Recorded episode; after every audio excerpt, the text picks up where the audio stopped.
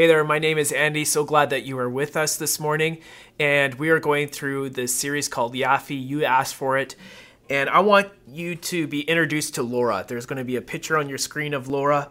This is Laura. And in 2017, she had a wedding, a summer wedding. She spent $12,000 US on her dress roughly 18,000 Canadian. She had a five layered cake, four bridesmaids, and 70 guests. It's amazing, right? Celebrating love between a man and a woman for life is amazing and it's great. Yet, as you can see, she didn't marry her Prince Charming, she married herself.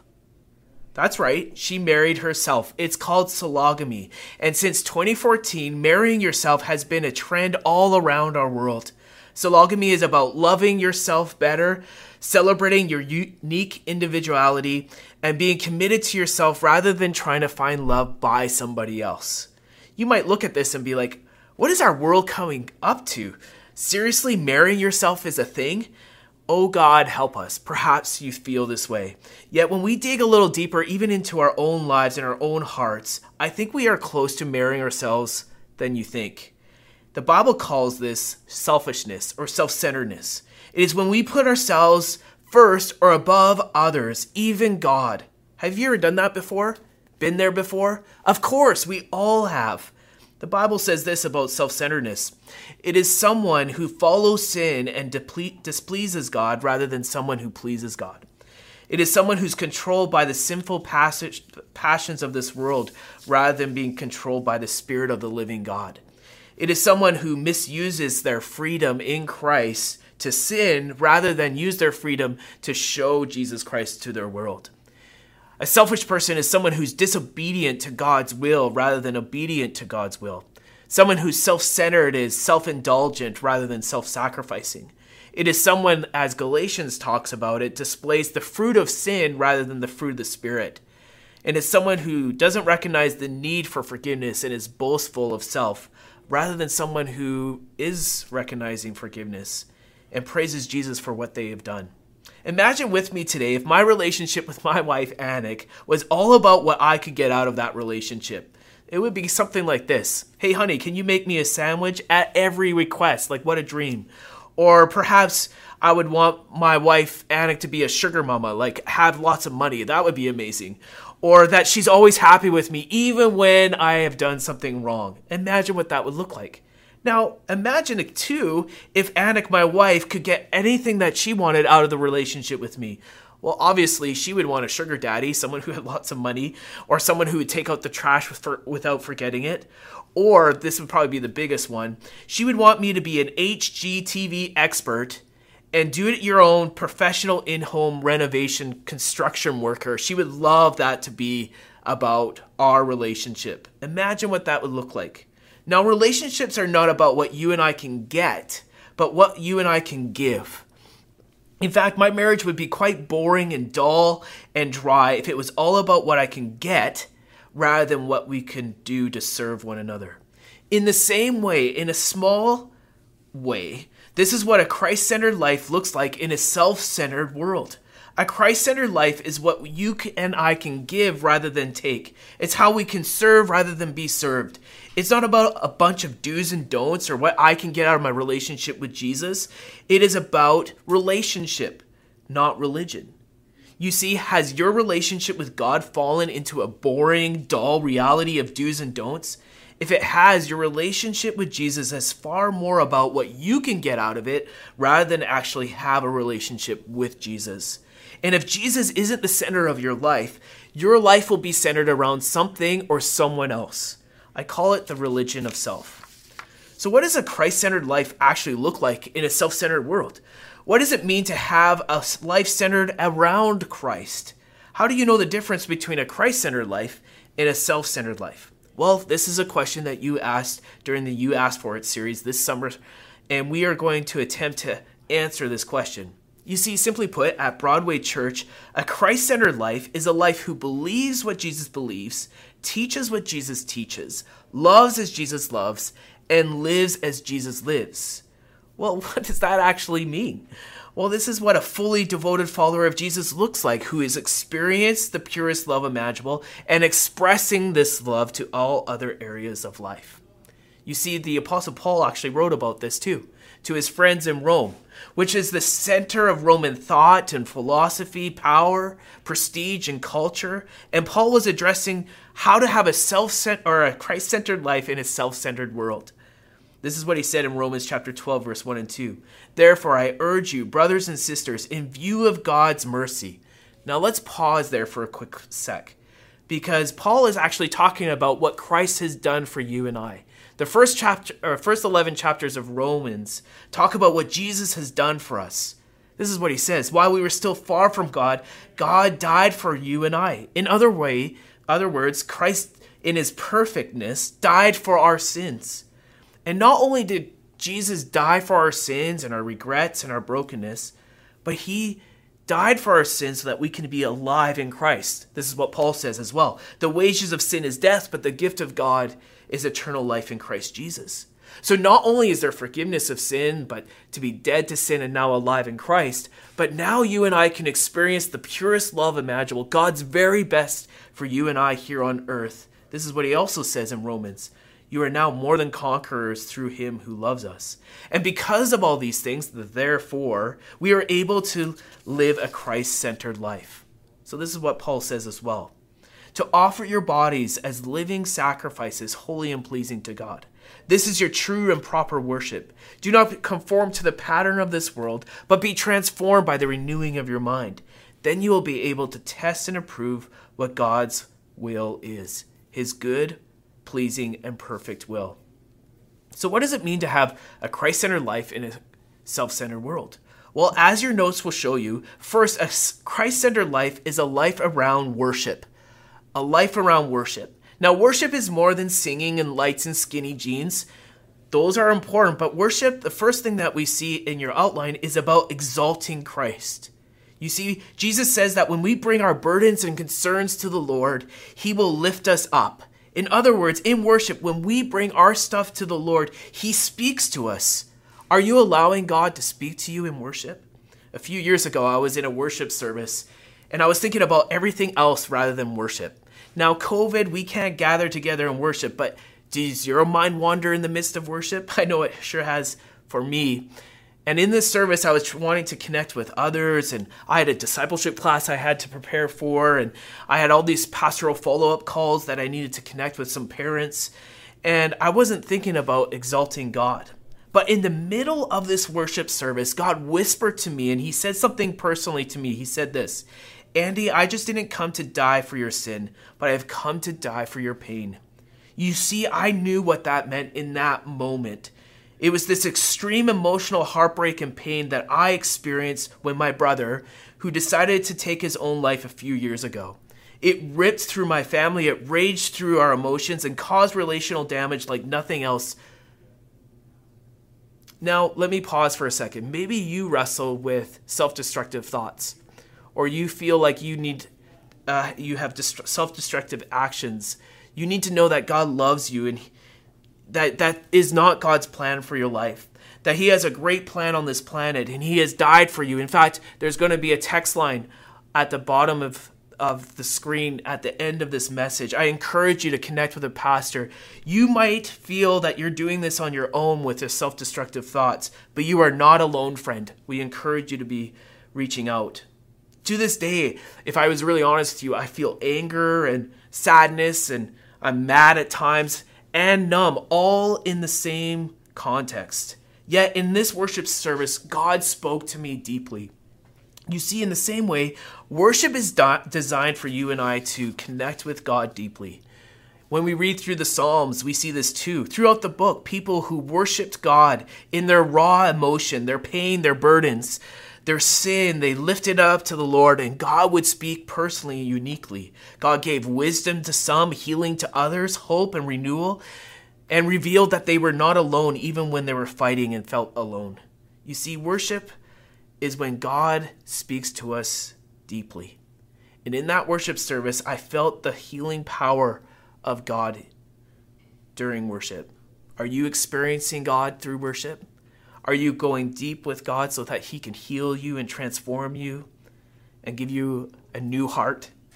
So worship is is not just simply about a bunch of songs, it's about exalting and lifting up the Lord. And as we lift up our burdens, He reaches down and meets us where we're at.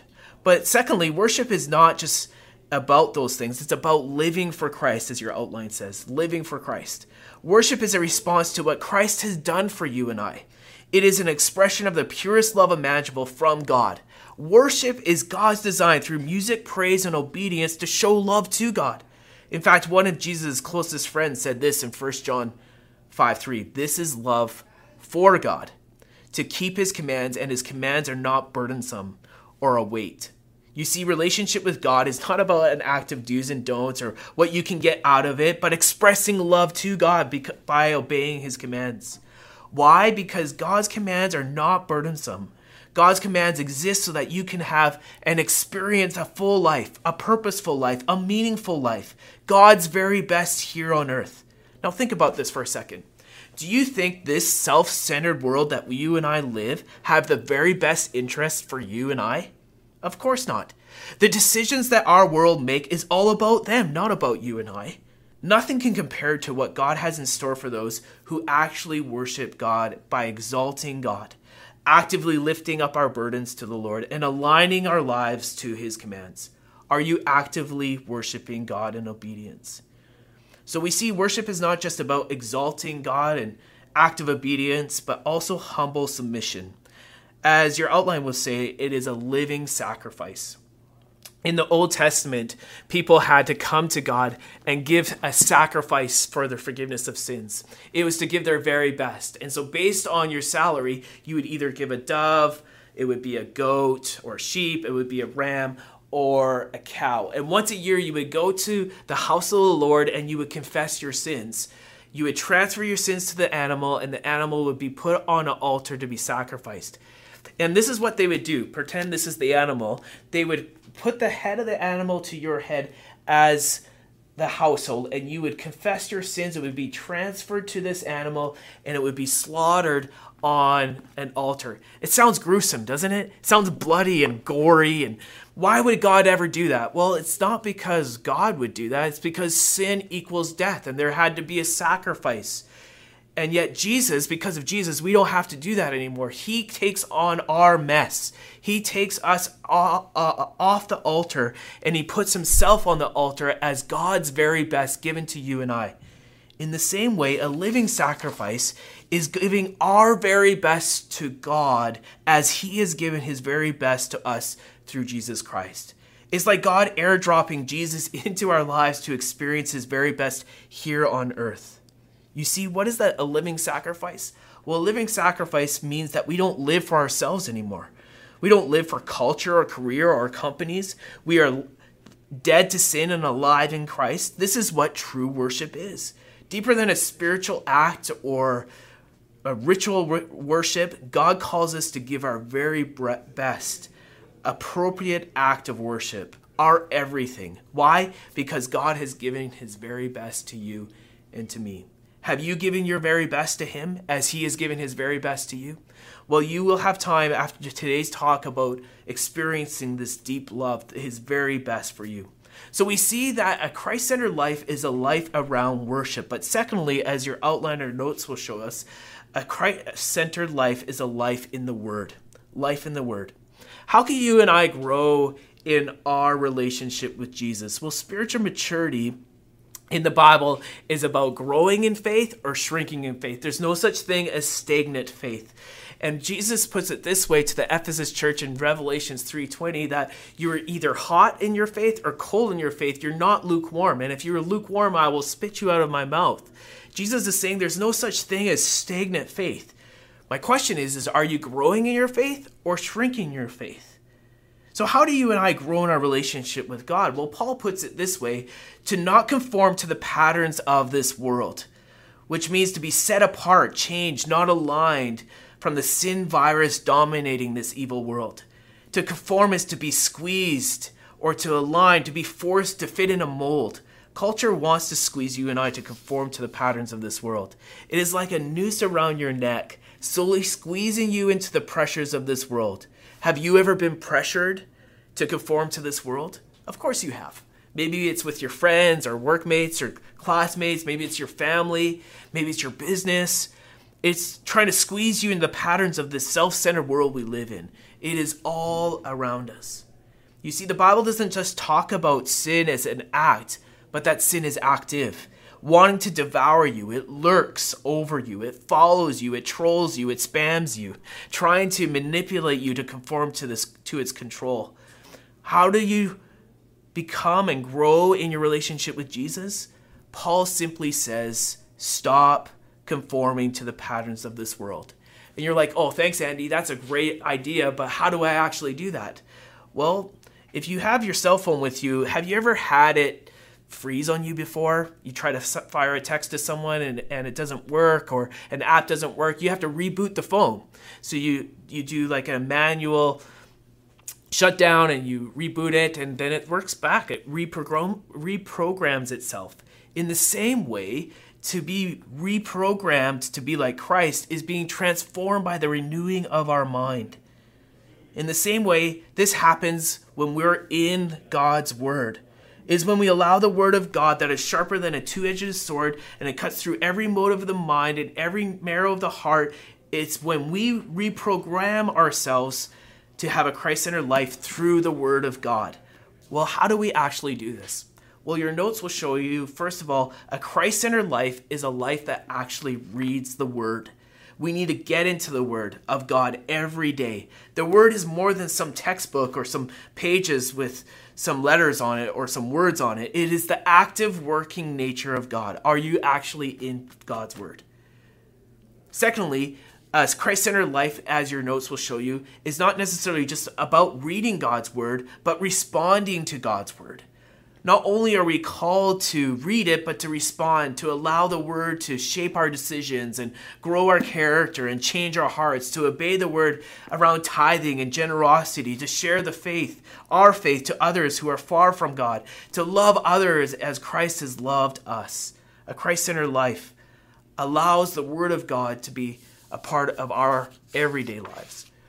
Not only are we called to read, the God, read God's word or respond to God's word, but thirdly, to reflect on the word, to write it down of what God is doing in your life, in everyday life. We have the word because people wrote God's word down that was spoken to them. In the same way, you and I need to reflect what God is doing in our lives by writing it down. In fact, here at Broadway Church, we have made it actually really easy for you to get into God's Word. We call it the Steps Journal is a guide for you to read, respond, and reflect what God is doing in your life. And we encourage you to grab one of these at Broadway Church. Throughout the week, you can grab one anytime. It is one of the best investments that you can have about growing in your relationship with Jesus. So we see that a Christ centered life is a life of worship. We also see that a Christ centered life is a life of the Word. But thirdly, a Christ centered life, as you see in your notes, is a life that acts on God's will. God calls you and I to do his will. And you might be saying, well, how do I know God's will? How do I actually do that? Well, your notes will show you that Paul puts it this way it's able to test and approve. Test and approve God's perfect and pleasing will. It is to live out his will for his very best for you and those around you. And how do you actually do that? Well, as your notes will show you too, it's by a renewed mind. You see, when your mind is renewed by the Word of God, you are transformed to actually know God's will. Remember Laura that we talked about? Or remember the first time that we talked about the do's and don'ts and the relationship I have with my wife, Anik? Now, to make the most out of my relationship with Anik, rather than get the most out of her, is to spend time with each other, is to enjoy one another. For me, it's learning to enjoy romantic comedy movies. Maybe you've been there. For Anik, it's trying to enjoy non-fiction sports shows. For me, it's sitting through an HGTV show without my sassy comments. For Anik, it's learning to enjoy a hike or a walk with me up some mountain. For us, it's spending uninterrupted time with each other. It's the discipline to wake up early or to stay up late, even though we are tired or spent or maybe even cranky, to simply spend time with one another. This is what God desires too. This is what God wants to have with you. His will is to spend time with you. This pleases God. This is when we get to know God and understand His will as we worship Him based on what He has done for us and when we get into His Word. You see, someone who pleases God is someone who pursues the will of God for their life. How, simply put? By having a transformed mind, being renewed by the Word. So, a Christ centered life is more than rules and rituals, it's about having a dynamic relationship with the living God. And this leads us to the big idea today, where we sum up today's teaching in one simple phrase, and it's also in your notes. A Christ centered life is a spirit controlled life. Let me say that again. A Christ centered life is a spirit controlled life.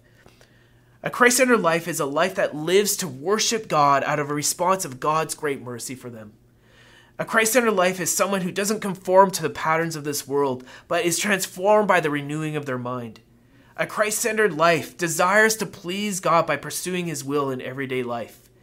And a Christ centered life is a spirit controlled life. In other words, God now lives within you. God is controlling you. He empowers you to live this life out as believing what Jesus believes, teaching what Jesus taught, loving as Jesus loved and living as Jesus lived. Do you need to have a Christ centered relationship with the living God today in a self centered world? Are you tired of the boring, dull rituals of tradition or religion rather than having a personal, dynamic relationship with Jesus? Are you bored, perhaps, of the cultural religion of self and want to be a spiritual sacrifice because of what Jesus has done for you? Before I pray with you, I do want to let you know that there is a text line on your screen. You can connect with a pastor anytime if you're looking to take the next step in your relationship with Jesus. Why? Because we're here to serve you as you desire to have a Christ centered life in our self centered world. Let me pray. Lord, we pause today, even through a screen, that whoever's listening to this and they want to make a decision to have a Christ centered life, that, Lord, they would confess their sins to you, that they would allow their lives to be a living sacrifice of worship, that they would get into your word by getting a steps journal, and that they would desire to pursue your very best, which is your will. Father, I pray that they would understand that life is so much richer when we focus on a Christ centered life rather than a self centered life here on this world. And Lord, I pray for the ones that are perhaps Christians or followers of Jesus that have fallen into the do's and don'ts of religion, that have fell into the dull, boring reality of just doing church but not necessarily having a relationship with you. Lord, I pray that they would confess their sins and come back to you, that they would use the text line below this screen so that they can connect with a pastor and move to the next step in their faith. And we pray for these things in Jesus' name. Amen.